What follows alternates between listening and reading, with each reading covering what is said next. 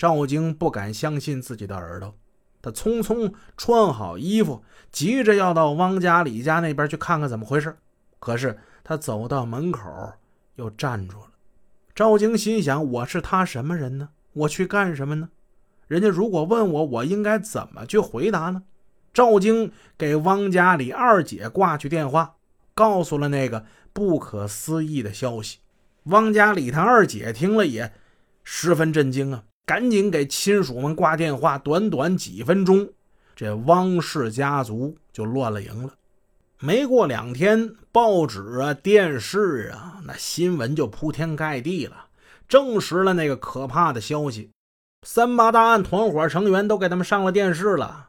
赵京在电视节目之中看见了汪家里，也看见了他管叫二哥的那汪家人。赵京哭了。他这几天哭得跟个泪人似的，他不敢出门了，甚至不敢下楼买菜，他生怕见着邻居啊，怕别人在他背后指指点点。赵京急得直上火，身上直长大火疖子，嘴上全都是大燎泡。赵京悲叹自己命苦啊，离异之后一心想找一个老老实实的本分人，在后半生呢可以平平安安的过日子。却怎料想到遇着一只披着人皮的狼啊！自己与这只狼同床共枕好几年，哎，自己命太苦了。为什么命运对我这么不公平啊？赵京啊，赵京啊，你就别难过了啊，也别伤心了，更不要流眼泪。你流的眼泪已经不少了，但愿这从心灵深处流出的泪水。能洗亮你的眼睛。从某种程度上来说，其实你也是一受害者。汪家里呢，骗取了你的感情，骗取了你的信任，亵渎了人类纯洁的爱情。他欺骗了你的感情，也欺骗了你女儿的感情。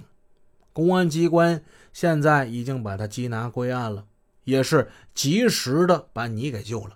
不然，倘若你真跟他结了婚，那会有怎样的后果呢？生活的道路还很长，坚强起来，挺起胸膛，把腰板挺直了，跟你心爱的女儿迈开大步走下去吧。三八串案犯罪团伙五名犯罪嫌疑人羁押在看守所内，由刑警支队案审处对他们进行预审。公安机关对案犯进行预审是特殊的侦查形式，也是突破全案的重要手段。三八串案告破之后。案审处迅速行动，本着过去一贯坚持的“件件大案挂三八”的原则，查缉案、备资料，做好了一切准备。预审工作由刑警支队副支队长郑毅指挥，案审处副处长石伟、案审科科长魏铎负责督战。他们在已有突审成果的基础之上，与五名案犯展开面对面的较量。预审员给他们做思想工作。既指明你们几个罪孽深重，你们必将受到国家法律最佳严厉的制裁，又疏导他们，消除敌对心理，转变抗拒态度，讲清罪行，向社会做一个交代。魏铎就说了：“嗯，虽然说他们是野兽，但是我们还是要讲究，呃，学问技巧，掌握坚持有理有节，以情感人。”那么跟他们沟通呢，使他们不产生对抗情绪。呃，我们这边是不搞体罚的，该吃饭吃饭，他们想抽烟就可以抽烟。这些呢，有利于他们认罪，呃，悔罪，彻底交代罪行。预审员既然坚持原则，又针对不同的对象灵活运用斗争策略，打破他们的侥幸心理，摧毁他们的精神壁垒，使之交代更多的罪行，取得了重大突破。公安机关经过串联，原来仅掌握这个犯罪团伙七起持枪杀人抢劫案。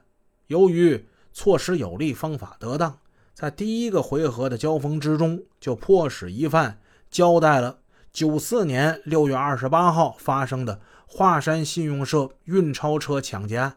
预审员们昼夜兼程，连续作战，深挖这几个犯罪嫌疑人的罪行。